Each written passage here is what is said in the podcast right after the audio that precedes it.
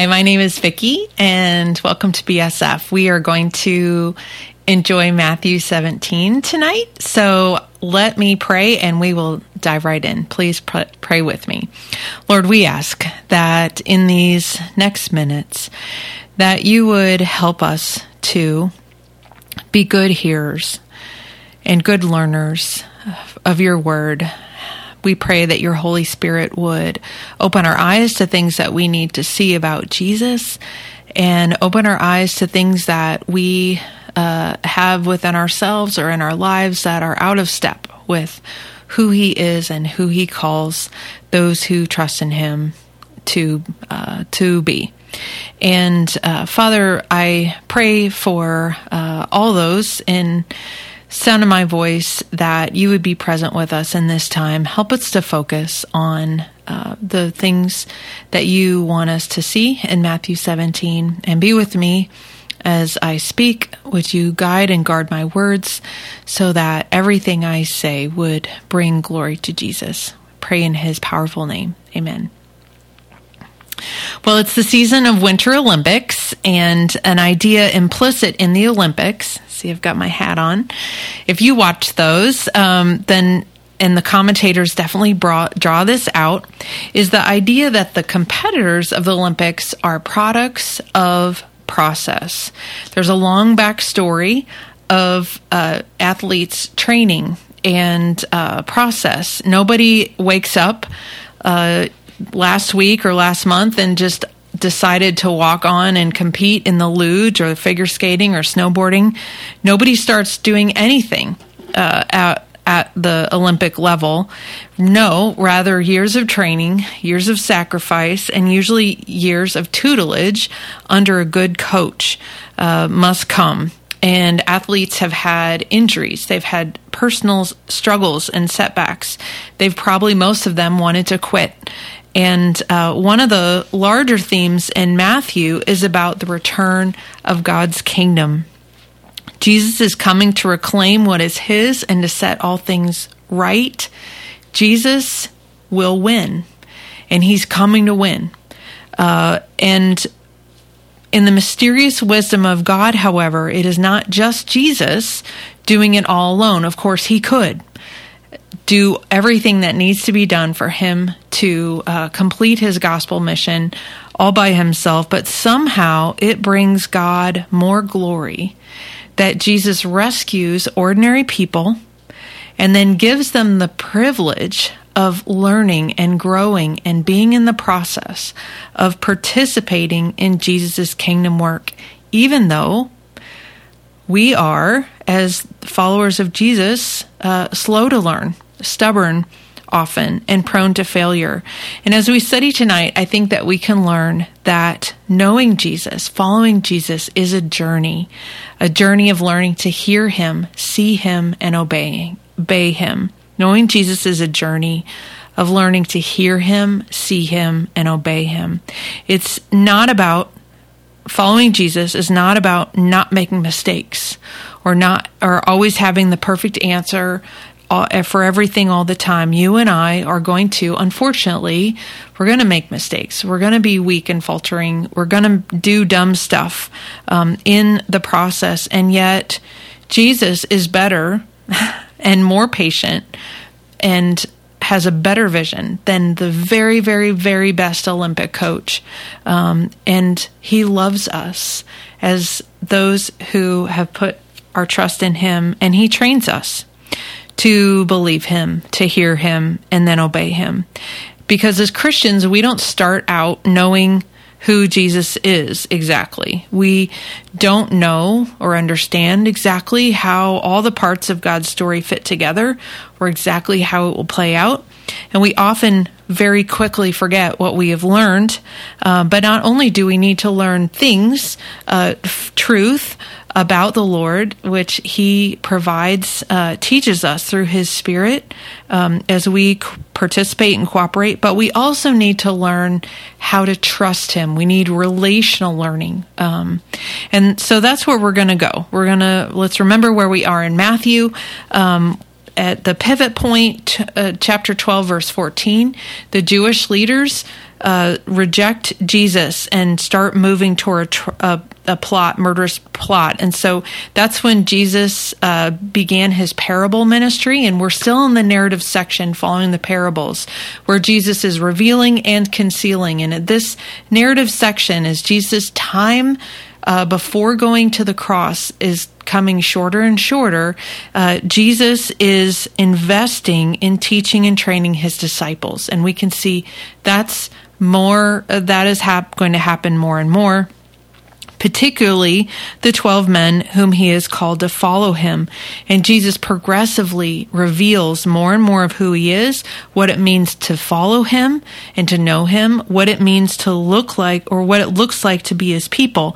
And so last week we saw in Matthew 16, Jesus asked Peter, Who do you say I am? And Peter confessed rightly, You are the Christ, the Son of the living God and uh, that was a truth revealed to him by God the Father. Though Peter also had to contribute to that too. He had to think about it and and put things together. Uh, I suggest to you, but m- chapter seventeen is Matthew's exclamation point to Peter's answer um, Jesus is the Christ, the Son of the living God. And we're going to see that more fully what that means in this chapter. So we're going to do uh, Matthew 17 in two parts, uh, verses 1 through 13 about Jesus' unveiled glory on a mountain. And then verses 14 through 27, Jesus' veiled glory invades the valley. So we're gonna we'll jump right into uh, verses our first division, Jesus' unveiled glory on a mountain, verses 1 to 13. So open your Bibles up if you don't uh, have already those uh, open or turned on. Uh, and we start, uh, let's read verse 1. And uh, after six days, Jesus took with him Peter, James, and John, his brother, and led them up a high mountain by themselves. Now, we don't know which mountain this was. Perhaps it was Mount Tabor or Mount Hermon. Um, a lot of important things happen on the mount, on mountains in the Bible, especially in the Old Testament. And the the fact that Matthew includes this detail, the six days after six days, uh, may also evoke the uh, the majesty of the Holy God meeting with Israel at Mount Sinai in Exodus. And so there were uh, six days after the the feast that the Lord had with the the elders, and then uh, Moses went up the mountain to receive the covenant. Uh, the covenant terms of what they what Israel and the Lord had committed themselves to. And so on this mountain, uh, at that time, Mount Sinai, there was a cloud descended, um, but on this mountain, uh, verses 2 and 3, what happened uh, mysteriously, and he, Jesus, was transfigured before them, and his face shone like the sun, and his clothes became white as light. And behold, there appeared to them Moses and Elijah talking with him. So, in a mysterious way, Jesus' physical appearance somehow changed. And if you look at verse 2, he was transfigured before them, suggests, as does what the Father's command, listen to him at the end of uh, ch- verse 5, suggests that this was for those three disciples uh, Peter, James, and John. And so it when Moses met with God at Mount Sinai, his face radiated. And when he came down from the mountain, he had to put a veil over his face uh, for other people because they couldn't look at him. And in Moses' case, the glory was reflective, like the moon reflects the sunlight. Uh, it was not Moses' glory, but God's glory on his face. In this case, it was like God the Father briefly lifted the veil and the Lord Jesus Christ, Son of God, could be visibly seen for who he truly is. Jesus himself did not change. He was, uh, this is a part of who he always has been from eternity past. He has had this glory, and it's a preview of his, of his future uh, exaltation when he returns to the earth, and every knee shall bow to him as Lord. So Jesus' glory is not reflective, but it emanates from him as he is God fully man, and yet also mysteriously fully God, um, the and the true Moses, uh, the truer and better Moses. When you talk about glory, uh, can, that's a really hard word to wrap our brains around. Glory is the full display or weight of all of God's perfect character his wisdom, mercy, compassion, justice, holiness, power, majesty. Um, and so to glorify God, to glorify Jesus, is in that kind of churchy language, is to cause Jesus' character to be more fully on display than before, to honor Jesus or, or God in the ways that uh, reflect their character, bring honor to them. And so there's several places in the Bible where the Lord's glory is made visible like this. Uh, Acts 9, Paul on the road to Damascus, Revelation 1, uh, where John saw the Lord on the island of Patmos. But also we see um, Jesus is not alone on this mountain. There's Moses and Elijah. We, again, these are, it's mysterious and we aren't, Matthew hasn't told us why these two happened or even what they're talking about. Um, but together they could represent God's law and his prophets, meaning that all of God's plan uh, is coming together in Jesus. And um, into this amazing and mysterious scene, we have two speakers. Um, Peter first and then God. And so Peter, a man of action, uh, blurts out something. We'll read verse 4. And Peter said to Jesus, Lord, it is good that we are here. If you wish, I will make three tents here one for you, and one for Moses, and one for Elijah. And so uh, Peter may have been thinking correctly this is awesome. This is significant. And he recognized the holiness. There was some sort of significance. And even your translation may have the word tabernacle for the tent, which um, again, the Moses would have received the instructions for the tabernacle on Mount Sinai in a in this sort of in a typical scene, but uh, it's Peter seems to be thinking that Jesus is on par with Moses and Elijah rather than be being supremely exalted um, above them. Uh, so, God the Father, however, does not, he corrects Peter uh, lovingly just by sort of changing, cutting Peter off. So he was still, Peter was still speaking when, behold, a bright cloud overshadowed them um, which reminds us of the Shekinah glory, the uh, the bright glory, the pillar of cloud, um, and can represent the Holy Spirit. And a voice from the cloud said, "This is my beloved Son, with whom I am well pleased. Listen to him." And so these words are almost exactly what God the Father spoke publicly at Jesus' baptism uh, chapter 3 verse 17 but here he is it's now it's it's still public in that there are three um, but these are a special three. So it's it's a semi-private revalidation of jesus to peter james and john where uh, affirming jesus is the faithful promised promised king and it's within the depth of their loving father son relationship um, now, it's it's important for us to recognize that to be on this mountain and to see this and to hear this is revelation that's given to these three men, Peter, James, and John. And because they have received more, more will be expected of them. And that is going to help us understand Jesus' strong rebuke that we're going to come to in verse 17. So kind of make an earmark on on that. What you have seen or what has been revealed to you, you have accountability to respond to. Um, and so the Father's added command from what he had uh, declared at Jesus' baptism is the last clause listen to him. And the sense of listen is to not just hear with your ears, but to understand and to respond in obedience. And it's not just a call for Peter, James, and John, because Matthew has included us as readers into this. Uh, we are included in this inner three now that we can hear. This is a call for all people. And as Hebrews 1, verses 1 to 5 affirms, Jesus is God's Son, and he speaks from God and represents his perfect majesty and glory. So that that is a little mini principle I think we can learn is that God's people can and should expect Jesus to speak to them. God's people can expect Jesus to speak to them. Uh, so we're going on in verse 6.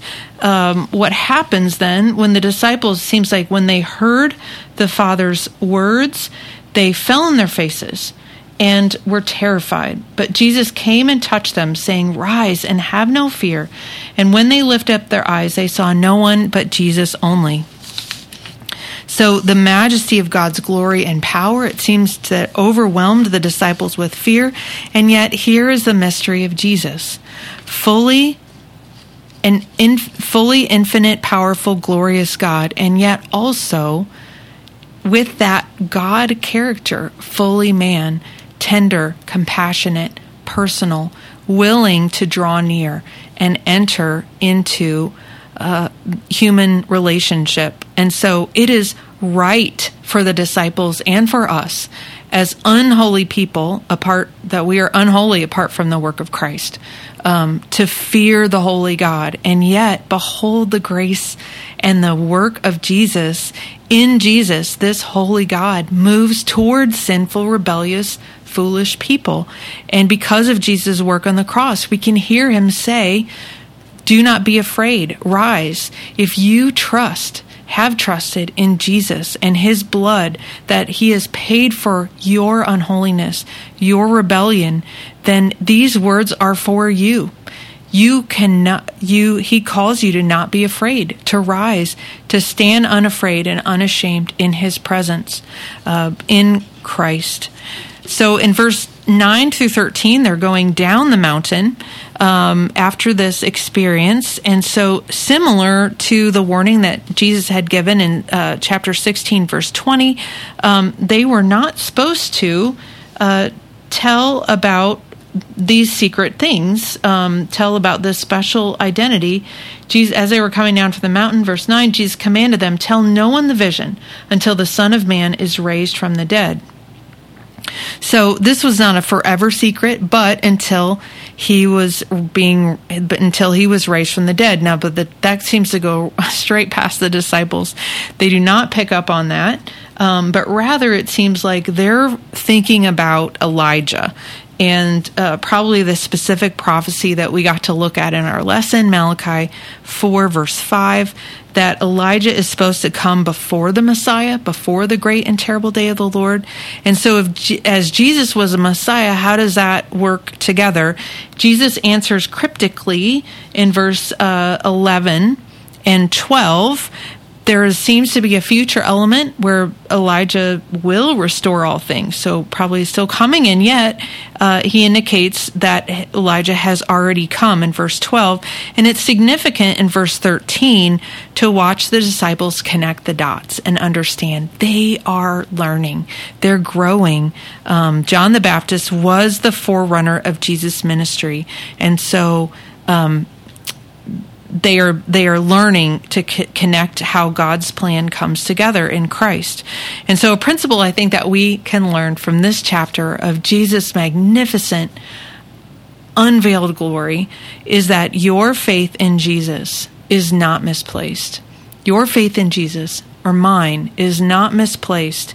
And I was thinking about um, the Wizard of Oz if you've seen that movie, it's a very old movie, but there's a, there's a character who um, lives in this majestic space, and whenever p- people are very afraid to approach him, and there's booming lightning and flashes and smoke. It's very scary, um, and there's always uh, there there was promises that the person made, the voice made, and it was very um, loud and booming. And yet, we discover through the story with that that uh, was a sham.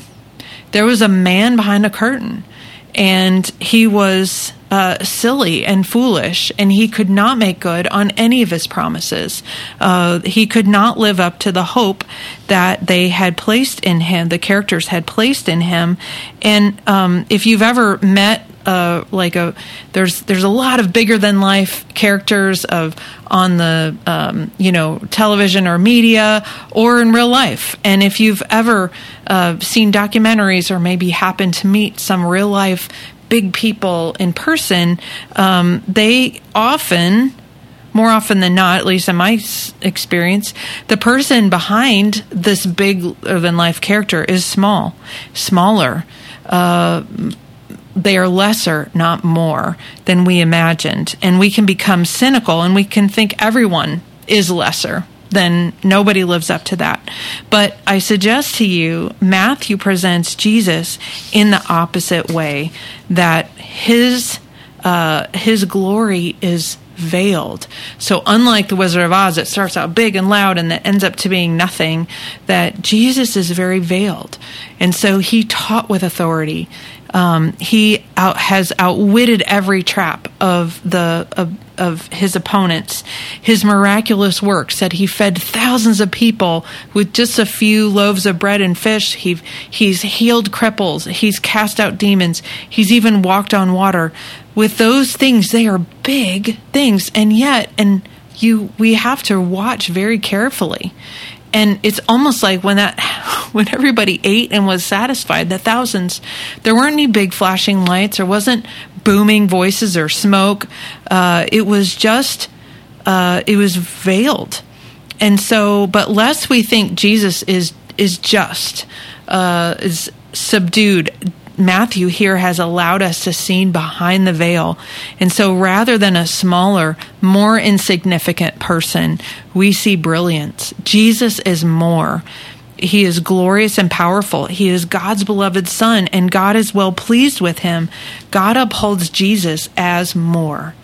And which tells me and you, teaches us that our faith in Jesus is not misplaced this God will not abandon his beloved Son. He will see him through.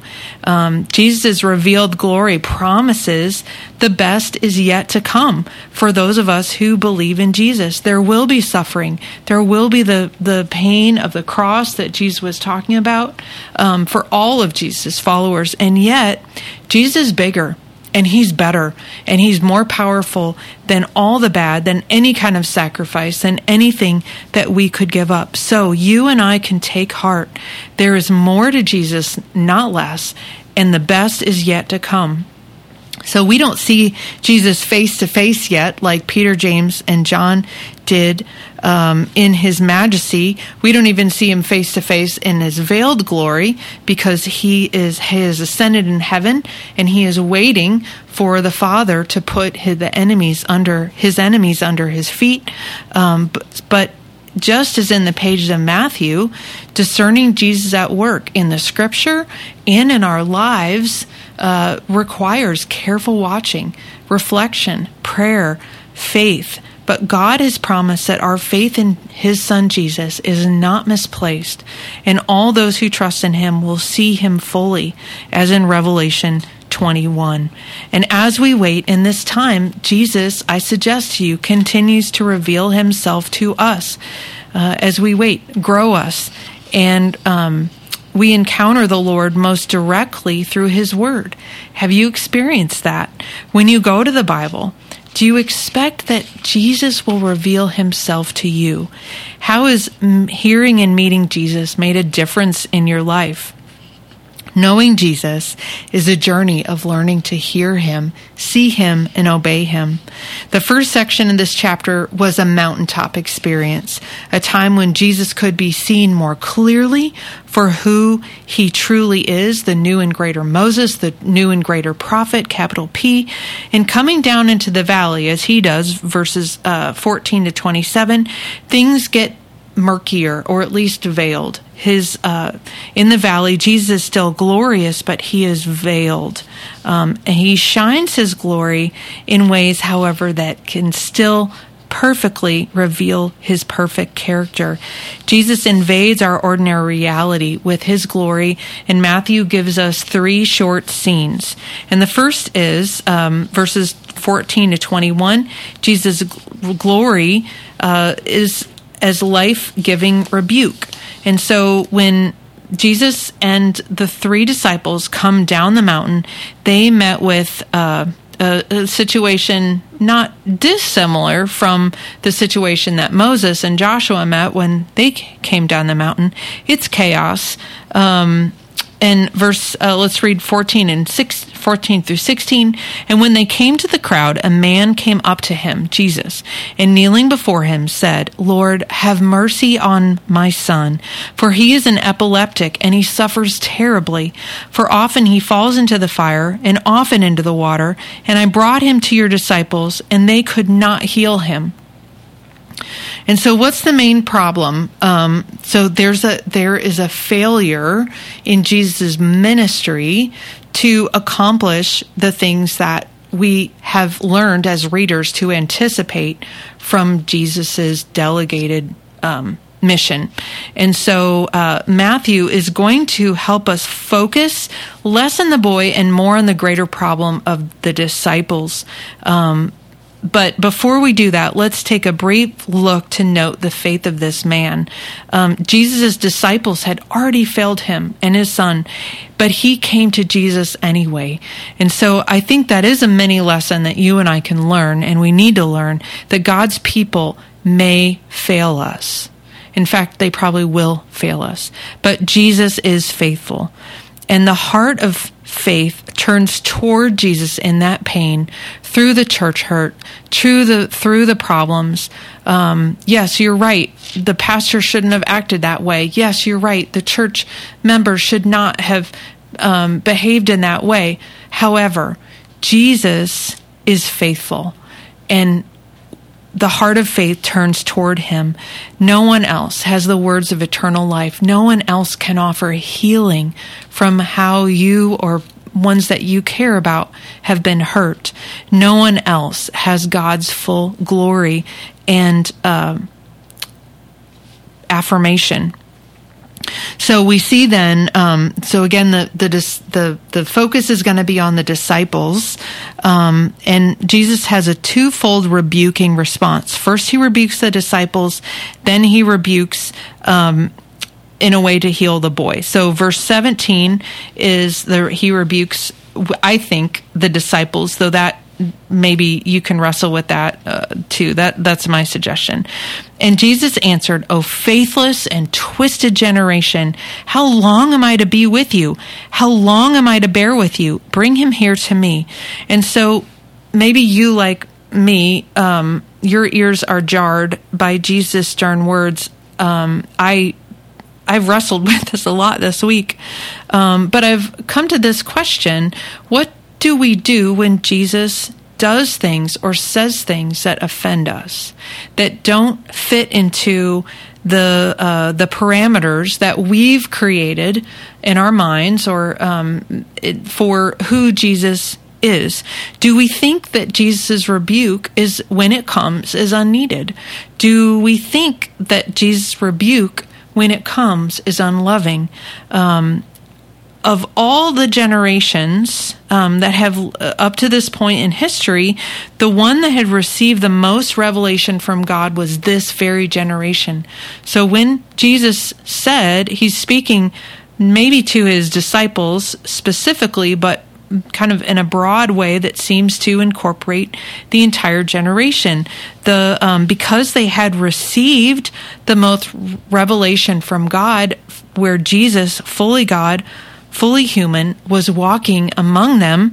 Um, they they are accountable for that revelation, and evidently, uh, Jesus' physical absence, going up in the mountain, they reduced uh, they there was something that either twisted their faith or caused them to not trust in Jesus. Um, and but Jesus, note this, loves them to correct them and to stay with them a little longer. And then the second rebuke that Jesus offers, it's life giving, is to heal the boy that's constantly being, his life is being threatened. And so um, he was borne to the disciples, then disciples couldn't, had no power to heal him. But Jesus says, Bear him to me, bring him here to me, or the, the Greek word is bear, um, or can be translated uh, that. And Jesus rebuked the demon, and it came out of him and the boy was healed instantly. And so this images the ultimate return of Jesus to defeat Satan and release the captives, those who are captive. Um, in these, uh, the last three verses of this uh, little, this first little scene, the disciples seek Jesus' teaching and correction on their failure, and this is evidence of their growth.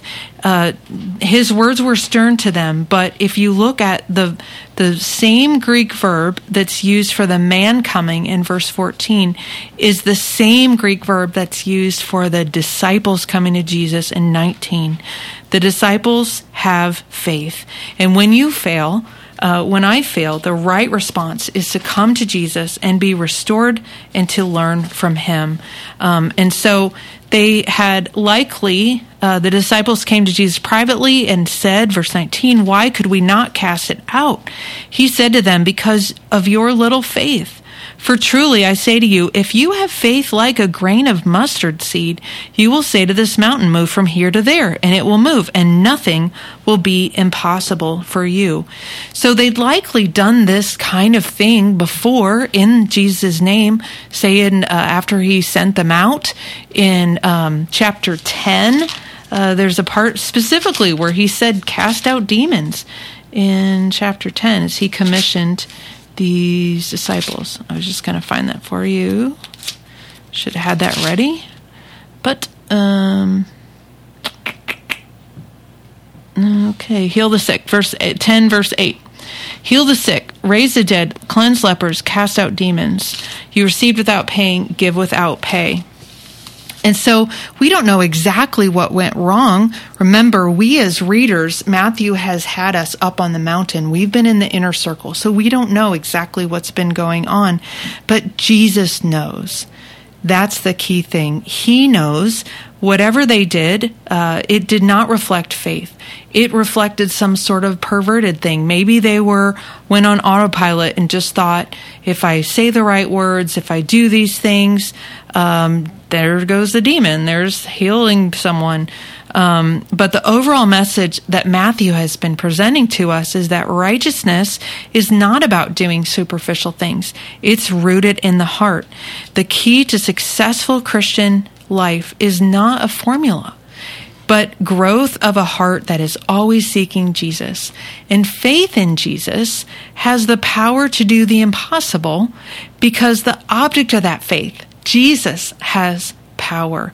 It's not because we just, you know, if we think really hard or hope really strongly, then we'll be able to do something. No, it's faith in Jesus. And Jesus is the one who whose power accomplishes it. It's a delegated power.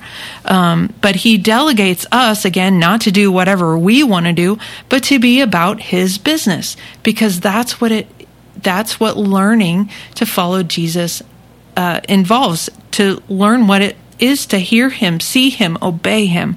Um, and serving Jesus is as much just as much about knowing him and trusting him than it is about the work himself.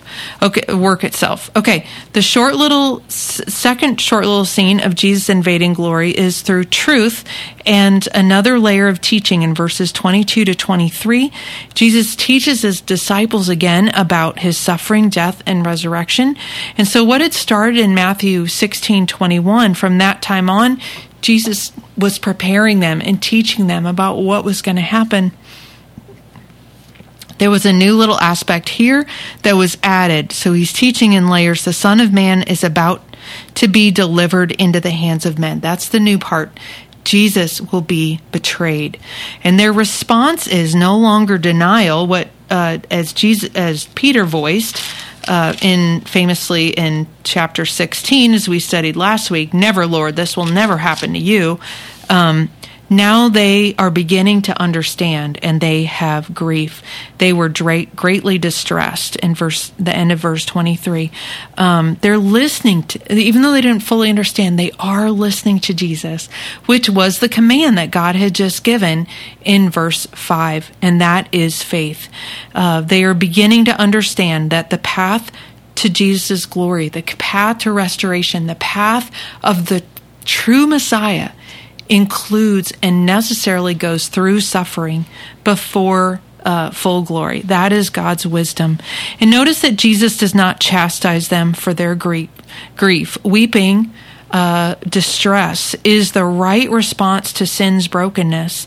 Um, it's a real part of living in this world, and yet. Um, as David said in Psalm 30, weeping, weeping may last for the night, so it does last for a time, but joy comes in the morning.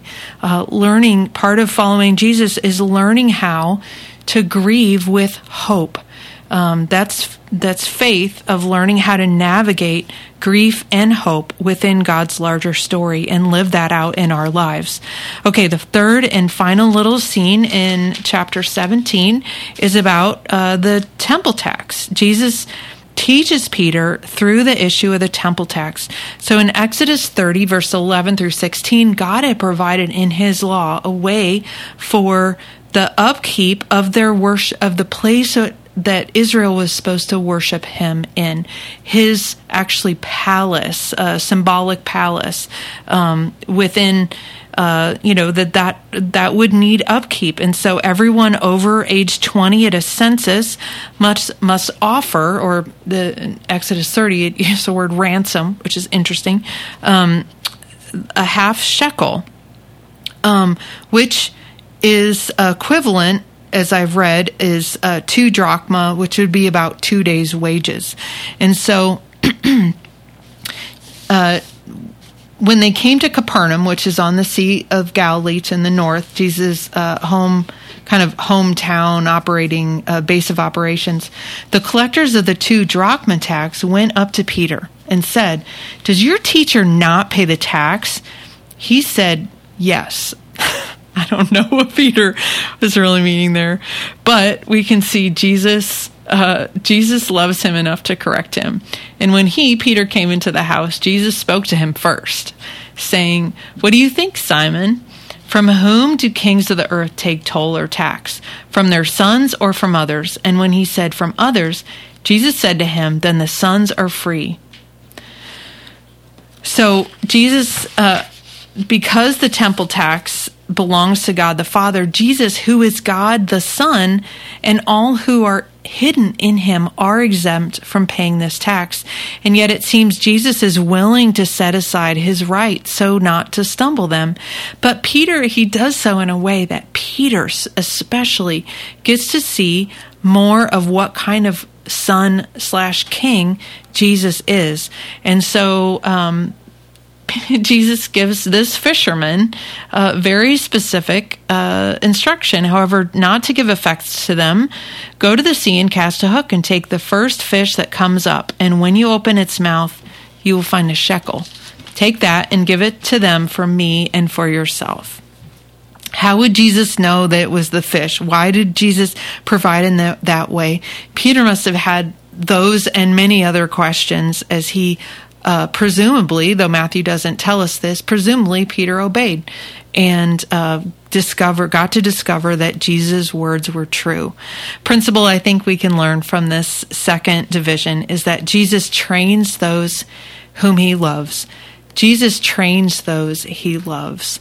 Uh, when I was growing up, I had chores around the house. Maybe you can relate. Uh, my mom would make the list, and I can remember um, having a regular thing was to clean the counters in the kitchen. And uh, this was never what I really wanted to do with my day. And typically it would be slapdash. I would get the rag wet and it probably wasn't wrung out well. And it was like, you know,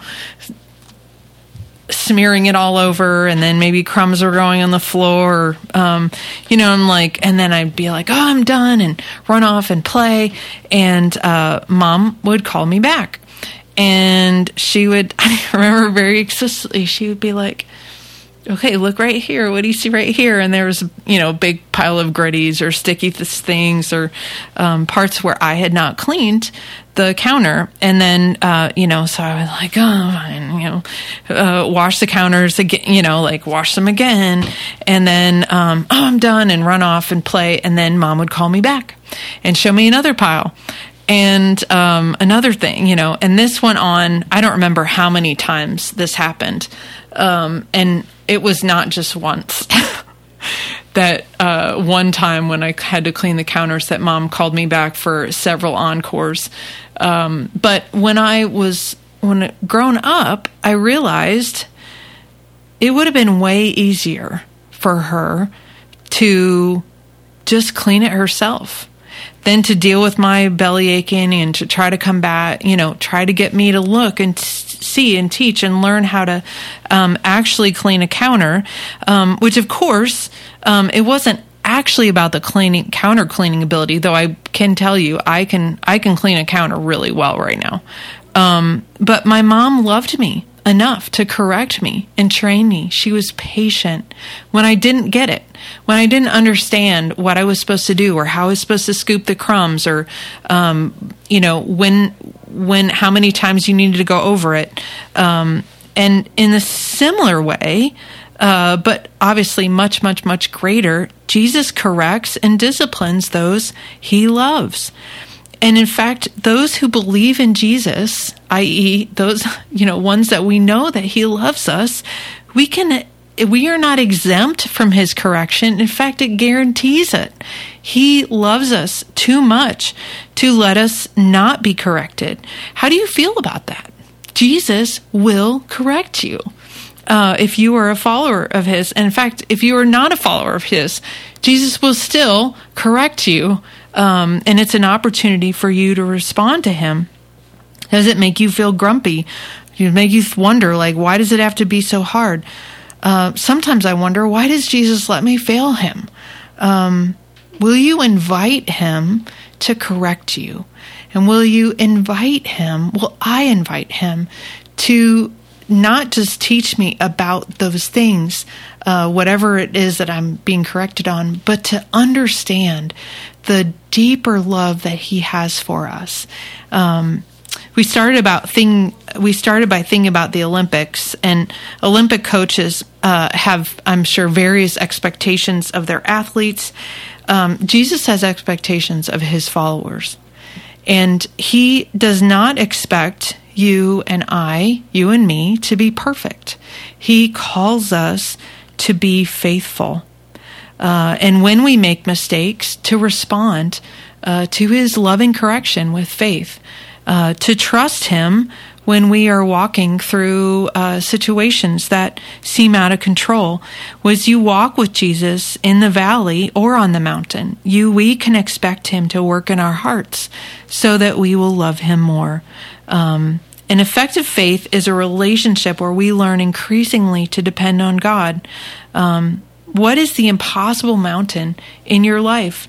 You've pushed against it. It will not budge. You've tried to crawl it up and you cannot get over it. There is nothing that you can do to get around it. Will you bring it to Jesus? Will you ask Him to help you strengthen your faith? That He would strengthen your faith? Because as you grow in Jesus, you will find Him bigger like Lucy did in uh, in Narnia with uh, the King Aslan.